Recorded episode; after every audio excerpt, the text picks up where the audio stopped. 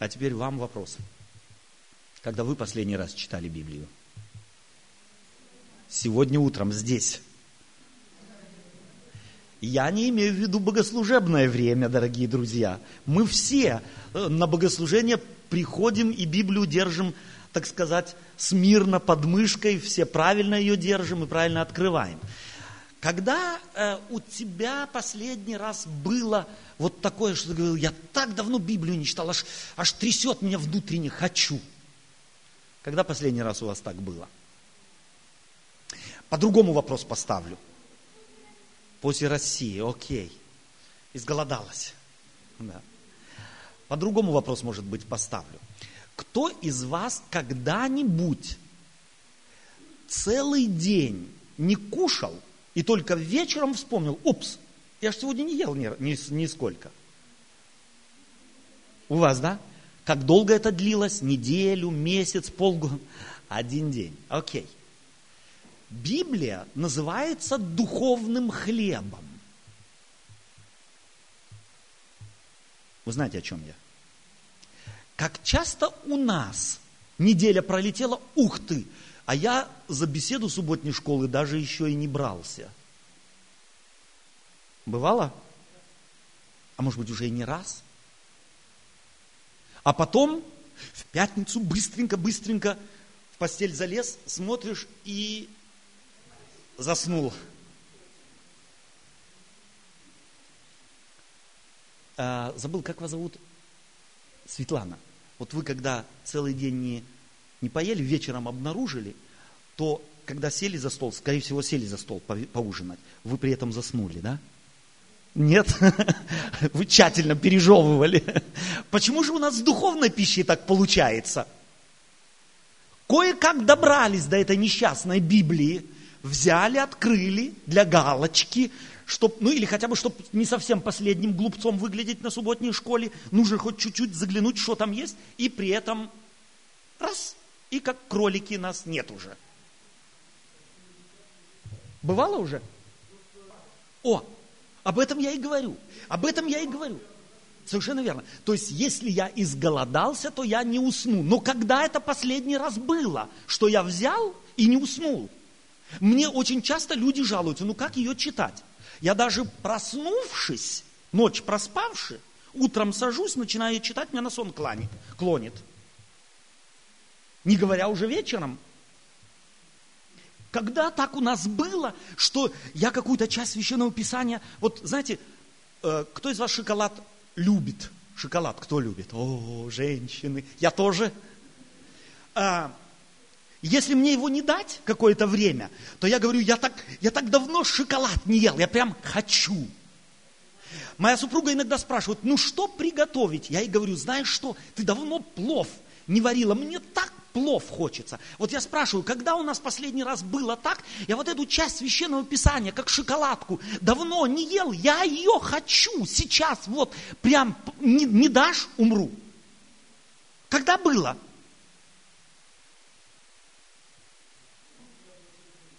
Слава Богу, хоть у одного так есть. Ага. Ага. Ага. Слава Богу. Слава Богу.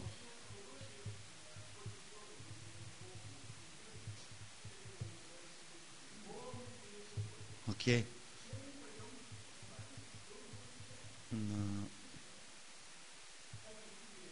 Да. Э, я что... Да, пожалуйста, Александр. Не совсем вписывается. Параллель?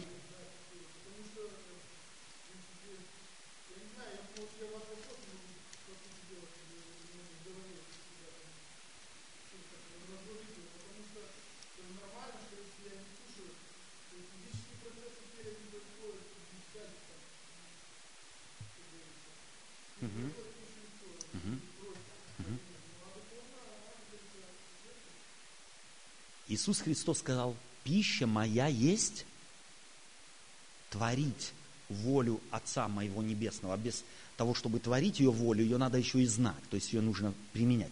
Знаете, с каким состоянием физическим можно сравнить наше духовное состояние. Есть так называемая, я не знаю, как э, по-немецки эта э, болезнь называется, то есть по-русски как она называется, по-немецки это, и по-немецки теперь забыл тоже. Болеми.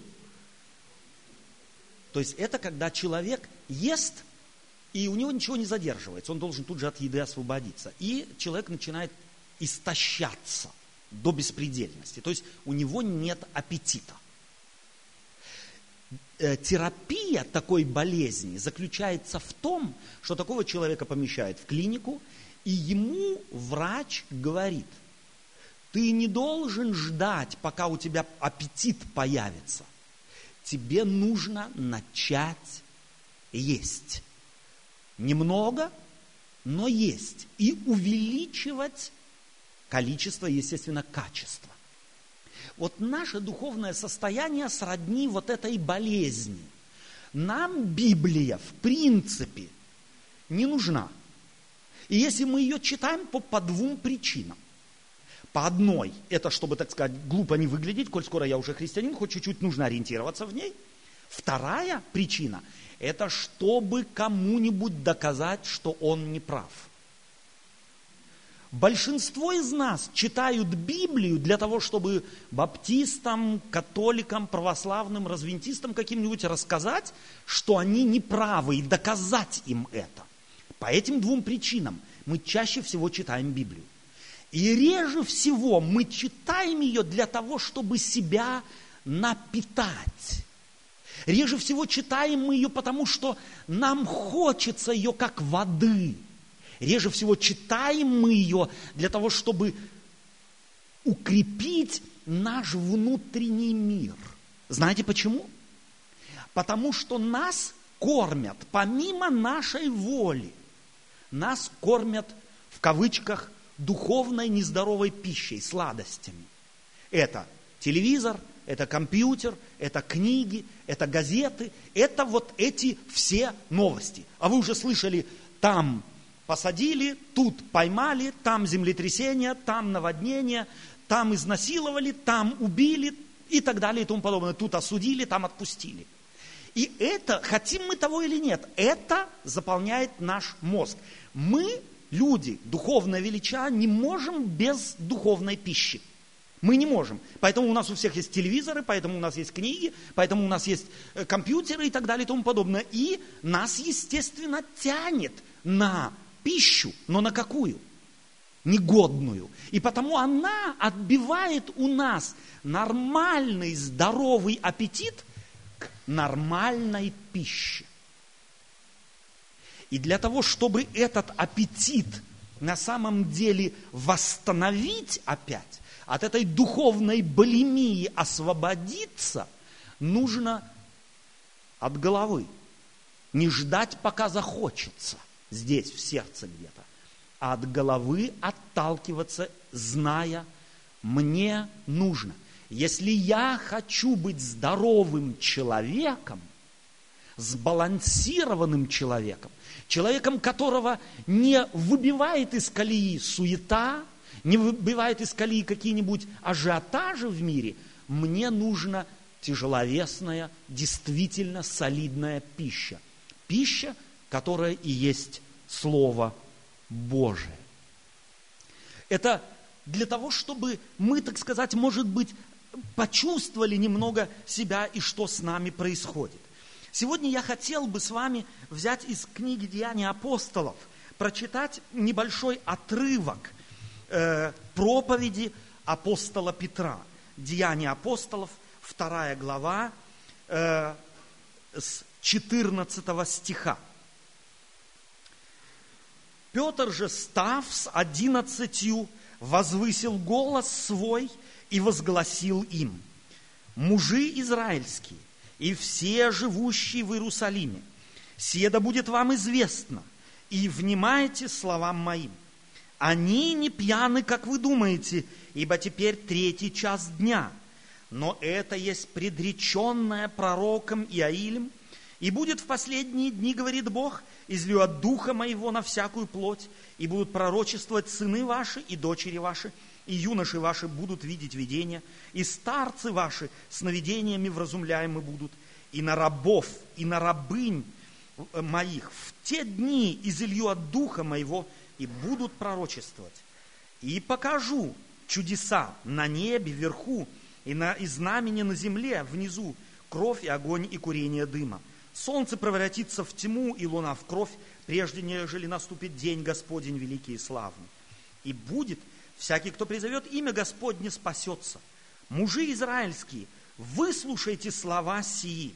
Иисуса Назарея, мужа, засвидетельствовано вам от Бога, силами и чудесами и знамениями, которые Бог сотворил через него среди нас, вас, как и сами знаете, всего по определенному совету и предведению Божию, преданного вы взяли и, пригвоздивши руками беззаконных, убили.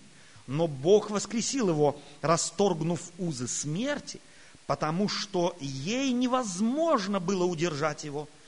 Ибо Давид говорит о нем, «Видел я пред собою Господа всегда, ибо Он одесную меня, дабы я не поколебался».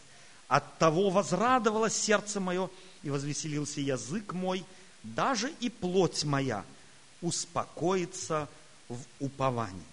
30 стих. «Будучи же пророком, и зная, что Бог с клятвой обещал ему от плода чресел его воздвигнуть Христа во плоти и посадить на престоле его, он прежде сказал о воскресении Христа, что не оставлена душа его в аде, и плоть его не видела тления. Всего Иисуса Бог воскресил, чему все мы свидетели. Итак, Он, быв вознесен десницею Божию и приняв от Отца обетование Святого Духа, излил то, что вы ныне видите и слышите. И, слышите. Э, и стих 36. Итак, твердо знай, весь дом Израилев – что Бог соделал Господом и Христом всего Иисуса, которого вы распяли. Слыша это, они умилились сердцем и сказали Петру и прочим апостолам, что нам делать, мужи, братья? Петр же сказал им, покайтесь и докрестится каждый из вас во имя Иисуса Христа для прощения грехов и получите дар Святого Духа. Эту проповедь Петра стоит на самом деле перечитывать. Э, чем больше мы ее будем читать, тем больше нам откроется. Откроется нам многое. Прежде всего, возникнет естественно вопрос, как Петр, человек по природе своей трусливый, человек по природе своей безграмотный, человек, который на самом деле боялся всякого рода сопротивления – может встать посреди храма и обвинить весь народ страшном преступлении. Вспомните только этого Петра, который в, во дворе у Каяфы, когда служанка подходит к нему и говорит, не ты ли тоже из вот этих, которые ходили за Иисусом Христом, что он говорит? Это не я. Три раза она его спрашивает, и три раза он отрекается и говорит, что Иисуса Христа в глаза никогда не видел. После распятия Петр со всеми учениками берет и прячется в помещении, где двери закрыты, окна закрыты, куда, собственно говоря, доступа не было никому. Как этот человек мог стать вот таким, радикально измененным? Как? Откуда? Как взять эту силу? Он нам дает? У вас есть эта сила? Не знаете?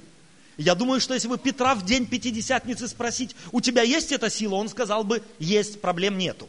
Он бы не сказал, не знаю, может быть, э, кто его знает, э, может быть, не я, может быть, он. У Каяфы во дворе он бы так сказал – и там в доме, когда они спрятались во время, так сказать, в первый день недели утром, он тоже так бы сказал. Но в день Пятидесятницы он однозначно так не сказал бы. И если бы его спросили, ты знаешь Иисуса Христа? Он сказал бы, я знаю. И всего Иисуса Христа он проповедует и говорит, всему мы все свидетели. Он не отрекается, что он то он отрекался, что он был рядом, что он в глаза его никогда не видел, а теперь он говорит, я свидетель, я был рядом.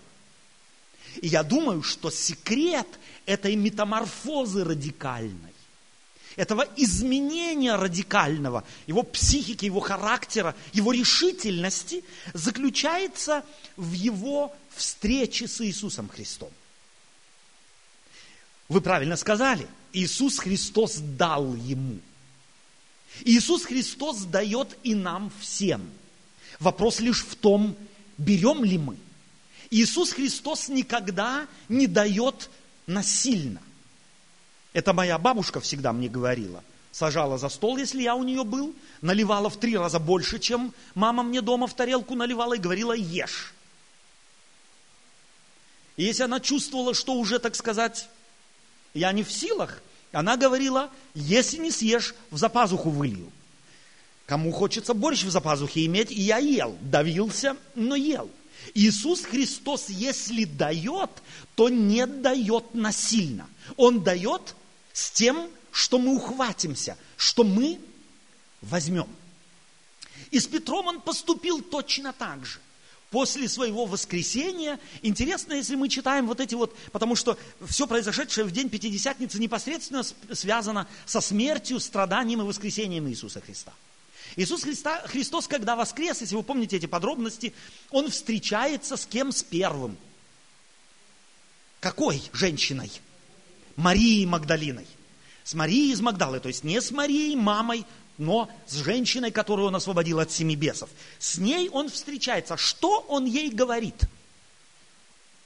Пойди и скажи братьям и Петру. Он Петра выделяет. Он называет, никого не называет по имени. Он называет Петра по имени. Пойди и скажи ему, что я ожидаю их всех в Галилее. И они, естественно, туда пошли. Иисус Христос у Галилейского моря. И интересно, что пошли они туда не потому, что эта женщина сказала, а вследствие чего они на Галилейское море пошли? Из разочарования. Я иду заниматься, чем всегда еще занимался. Из меня апостола не выйдет, из меня проповедника не выйдет, из меня толкового христианина не выйдет. Я иду рыбачить. Это был, собственно говоря, мотив, с которым Петр и его ученики, то есть его последователи, они все сказали, и мы идем с тобою. Помните вы эту, так сказать, историю? И на Галилейском море рано утром Иисус Христос по Евангелию от Иоанна раскладывает огонь, печет рыбу, и когда они выходят голодные, ничего не поймавшие в ту ночь, то он им говорит, есть ли у вас какая пища? Есть ли у вас какая пища? И они выходят, видят огонь разложенный, испеченная рыба, и Петр, то есть Иисус Христос кормит их, берет Петра и отводит его в сторону, и с ним затевает разговор. С ним затевает разговор о любви. Любишь ли ты меня? Там, у Галилейского озера, Петр был освобожден от сковывающего его нерешительности, страха, болезни, души. Здесь он говорит, мужи израильские, когда они спрашивают, что нам делать, он говорит, что он говорит? Покайтесь. Только тот может так проповедовать, как проповедовал Петр здесь, что люди спрашивают, что нам делать, кто сам прошел через процесс покаяния. И для меня этот процесс покаяния, э, э, через который проходит, проходит Петр, он классичен. Иисус Христос не насилует Петра. Иисус Христос не облич... не обвиняет его в том, что он, так сказать, не выдержал испытания, в том, что он не, не, вы, не выдержал вот этого натиска. Он ему просто задает вопрос, любишь ли ты меня? И здесь Петр мог взять это прощение. Он не стал говорить, о чем ты говоришь здесь? Мне непонятно, о чем ты говоришь. Он говорит, я люблю тебя. Когда Иисус Христос второй раз спрашивает, он говорит опять, я люблю тебя. И когда Иисус Христос третий раз спрашивает, любишь ли ты меня, он говорит, Господи, ну ты же все знаешь. Зачем ты меня мучаешь? Уже в третий раз один и тот же вопрос задаешь. Ты же все знаешь. Там происходит изменение взаимоотношений Петра и Иисуса Христа. Если кто-то задает, почему три раза, я не знаю. Я не знаю, почему три раза. Может быть, было бы четыре. Если бы было четыре раза, мы бы тоже спросили, почему четыре. Если бы было бы два раза, мы бы спросили, почему два раза. Иисус Христос сделал это три раза. Ответа на этот вопрос Он не дает. Во всяком случае, всякий раз, когда Петр говорил «да», «я люблю тебя», на это его «да», на то, что он брал благодать Иисуса Христа в свои руки, ее, так сказать, к ней приобщался, это было связано с чем?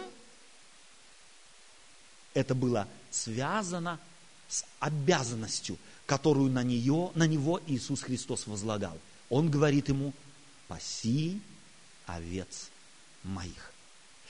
Тогда, когда Петр брал эту его благодать, Иисус Христос говорит, паси. Он его опять спрашивает, ты любишь меня? Он говорит, да, люблю. Иисус Христос что говорит?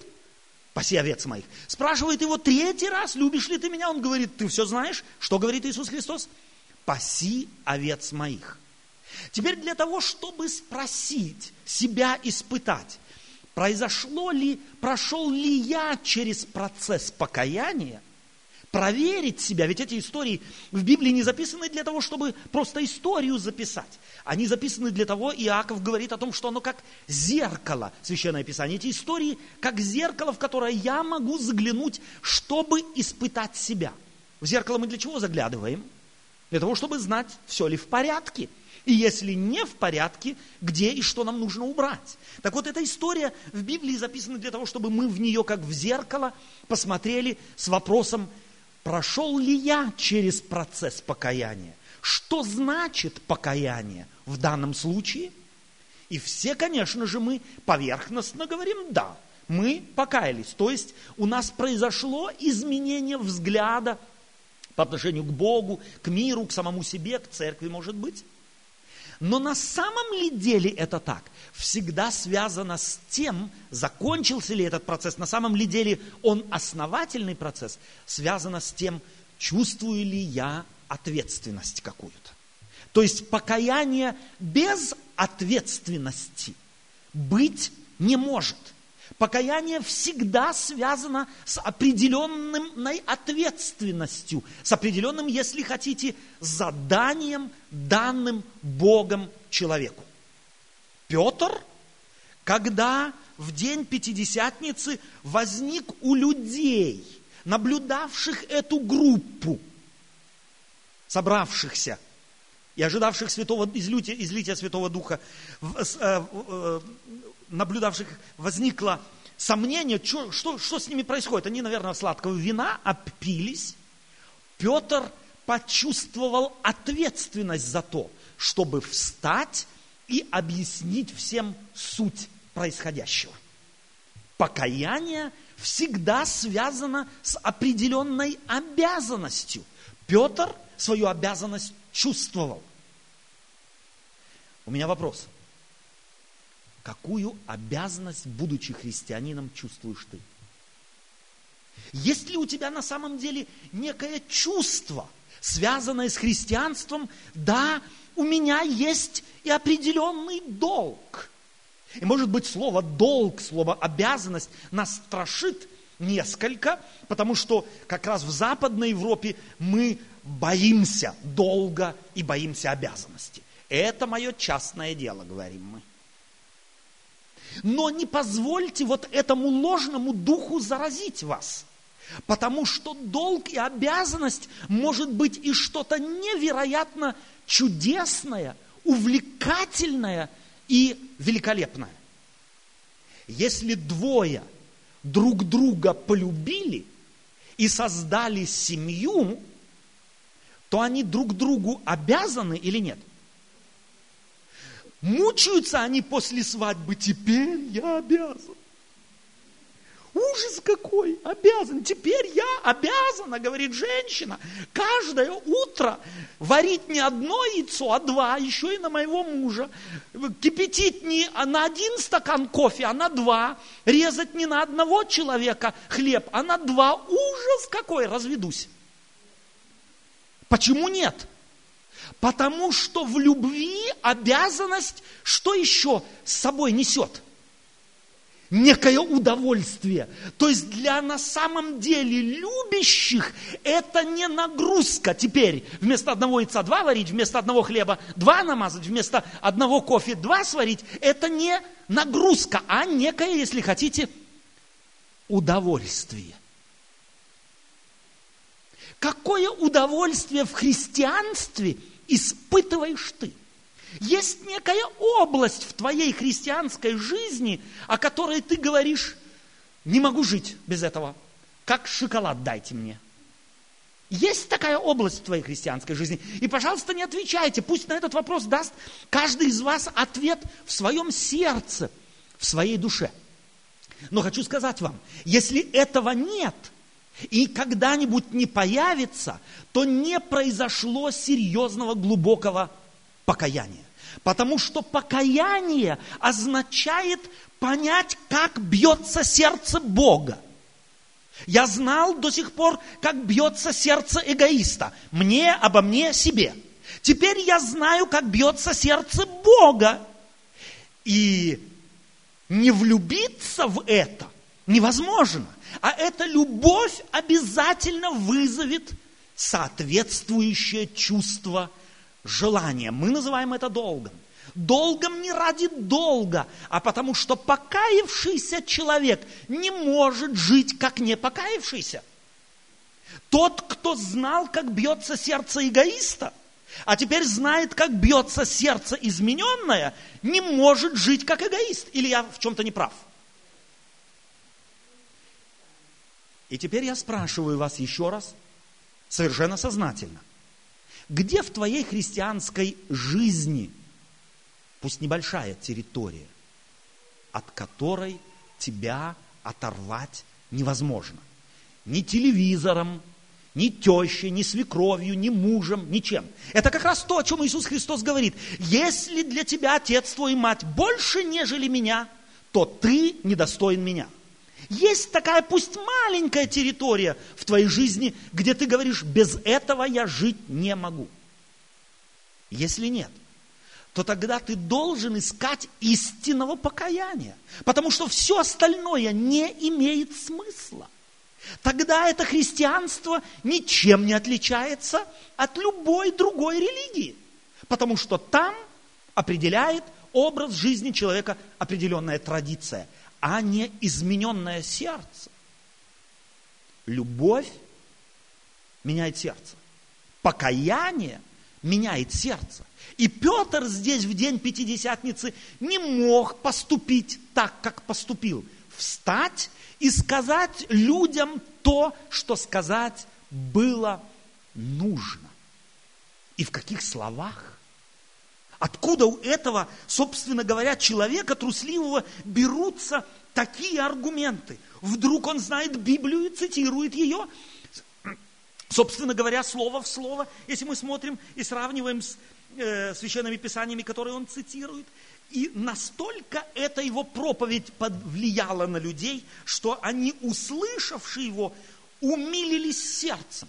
В э, оригинальном тексте говорится, что его проповедь пронзило их сердце. И они сказали Петру и прочим апостолам, что нам делать? Что нам делать? И Петр знает ответ.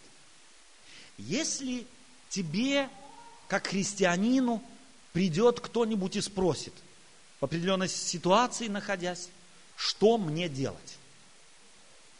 Сможешь ты с такой же уверенностью и чувством ответственности за судьбу человека сказать ему с уверенностью э, то, что ему нужно? Петр в данной ситуации знает, что людям нужно. Петр же сказал им, покайтесь, и да крестится каждый из вас во имя Иисуса Христа для прощения грехов и получите дар Святого Духа.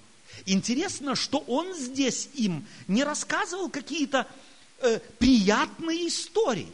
Он здесь их конфронтирует их жизнью. Он говорит, вы этого Христа, о котором вы до, до, э, сканально знаете, вы его распяли чуж, руками чужих.